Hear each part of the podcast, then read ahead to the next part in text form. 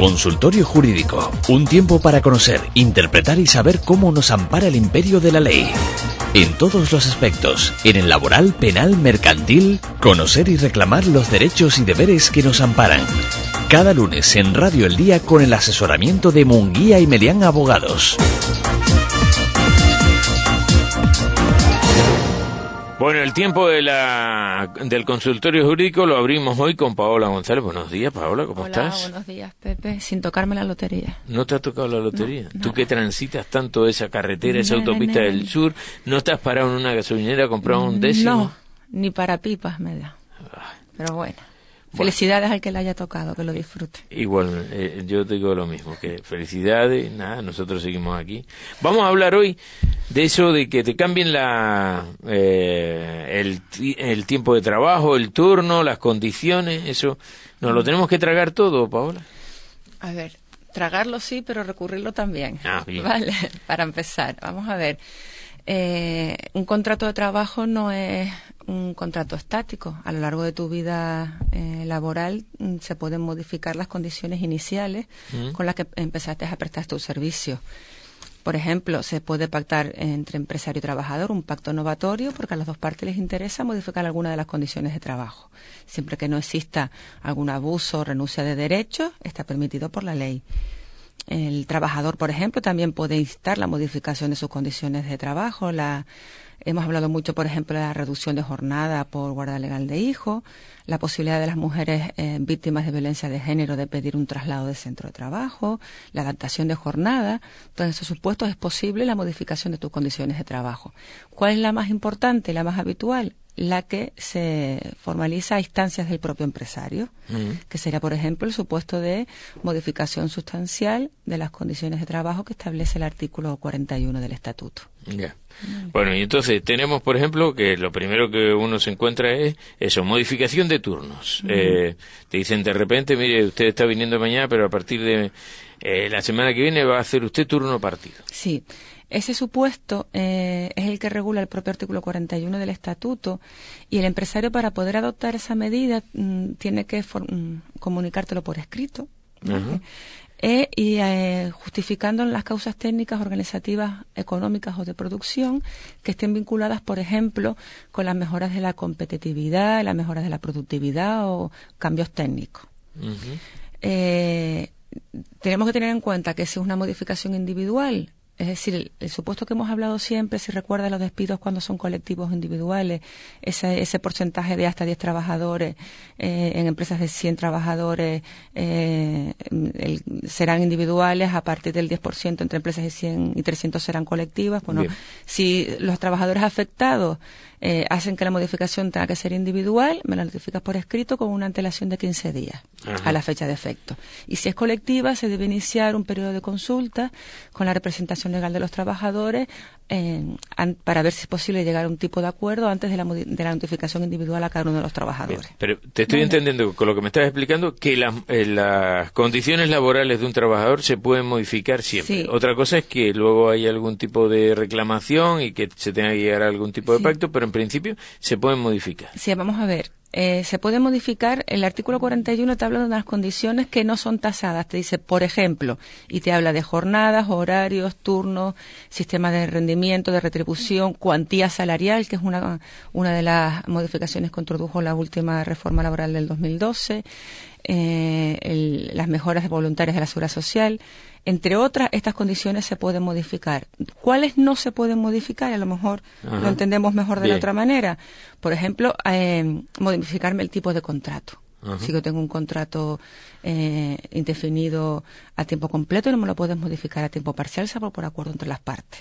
Si yo tengo un contrato ordinario, no me lo puedes eh, modificar a, a un teletrabajo. Pero hay por una ejemplo. cosa entre lo que me has dicho y esto último. Por ejemplo, yo tengo un contrato, por poner un ejemplo, de 36 horas y ahora me dicen, no, va a trabajar usted 34.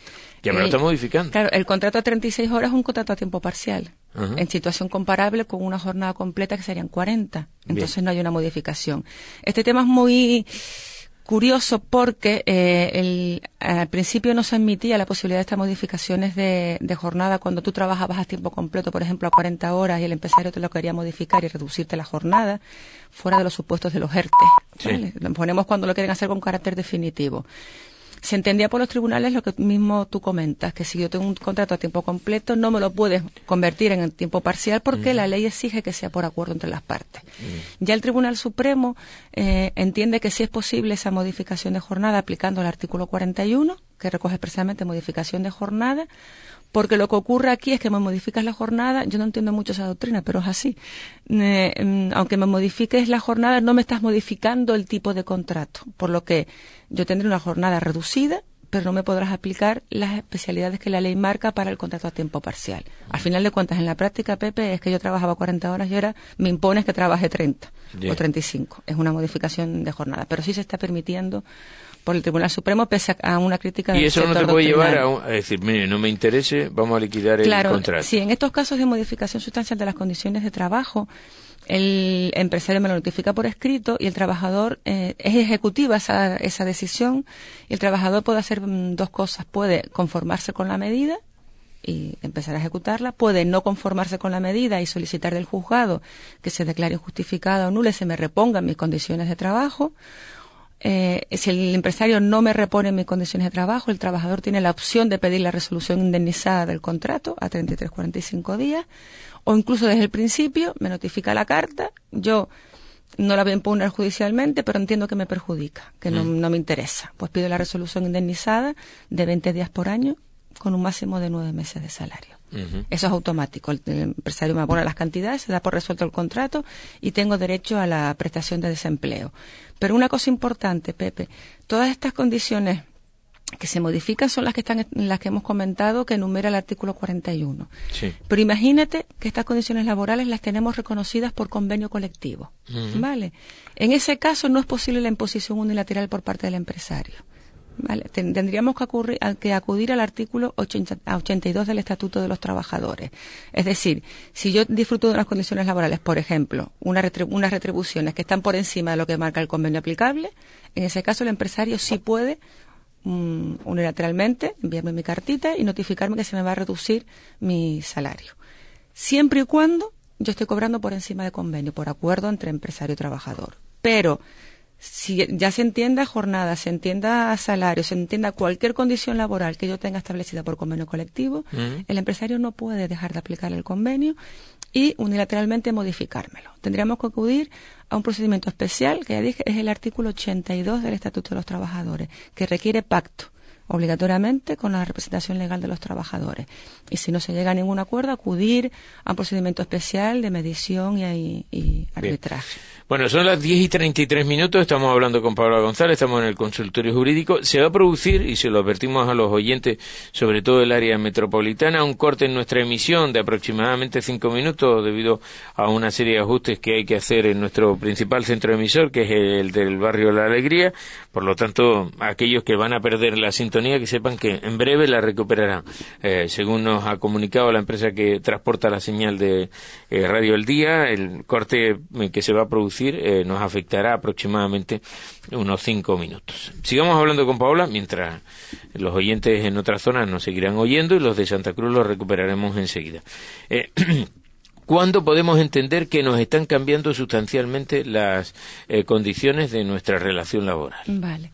Eh, en la modificación requiere siempre que se haga un estudio individualizado, Pepe, porque va a depender no solo de la materia, de las que hemos eh, estado mencionando, sino también de la importancia y la notoriedad de la medida.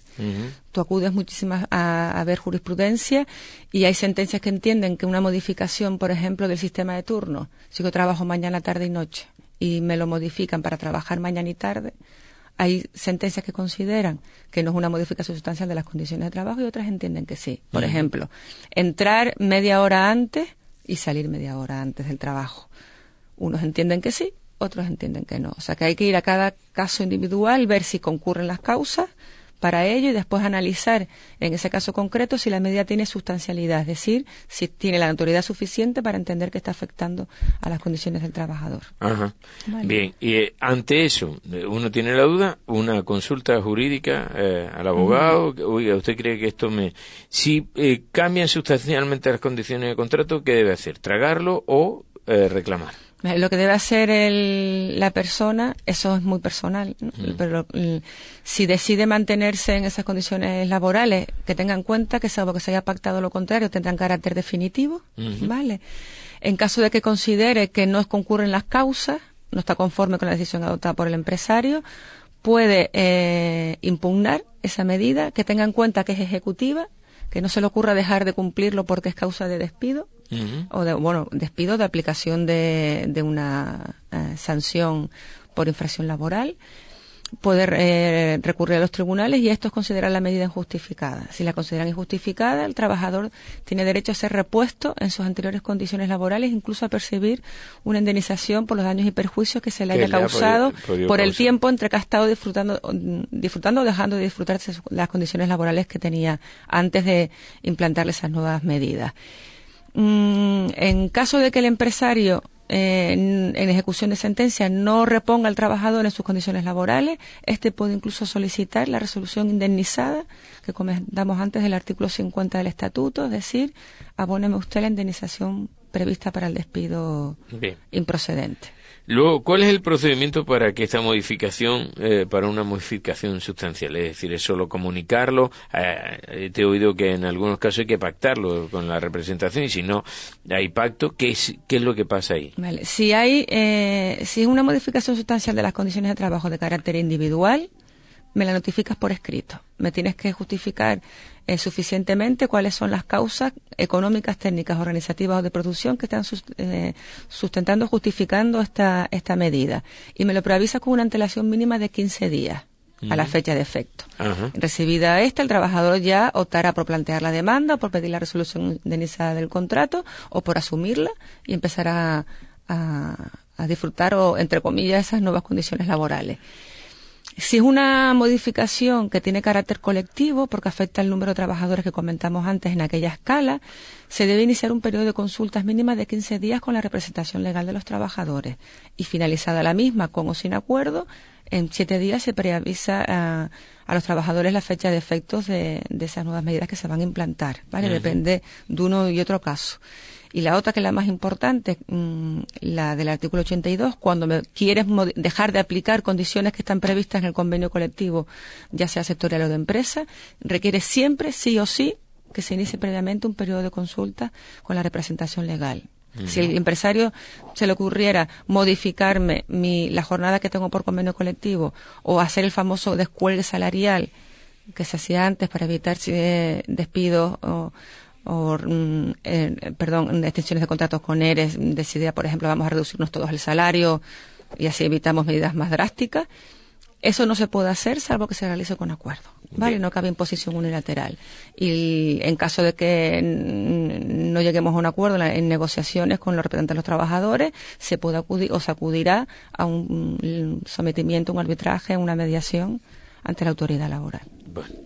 Yo creo que ha quedado bastante claro y explicado. El tema es complejo. Yo lamento que hoy no pueda tener el, eh, servicio de WhatsApp abierto, es que hay una avería en el servicio de WhatsApp y están arreglándolo, porque estoy seguro que más de uno ha enviado ahí sus consultas, pero bueno, todavía tenemos el lunes que viene para poder hacer algún tipo de consulta de esto. Gracias, Paola.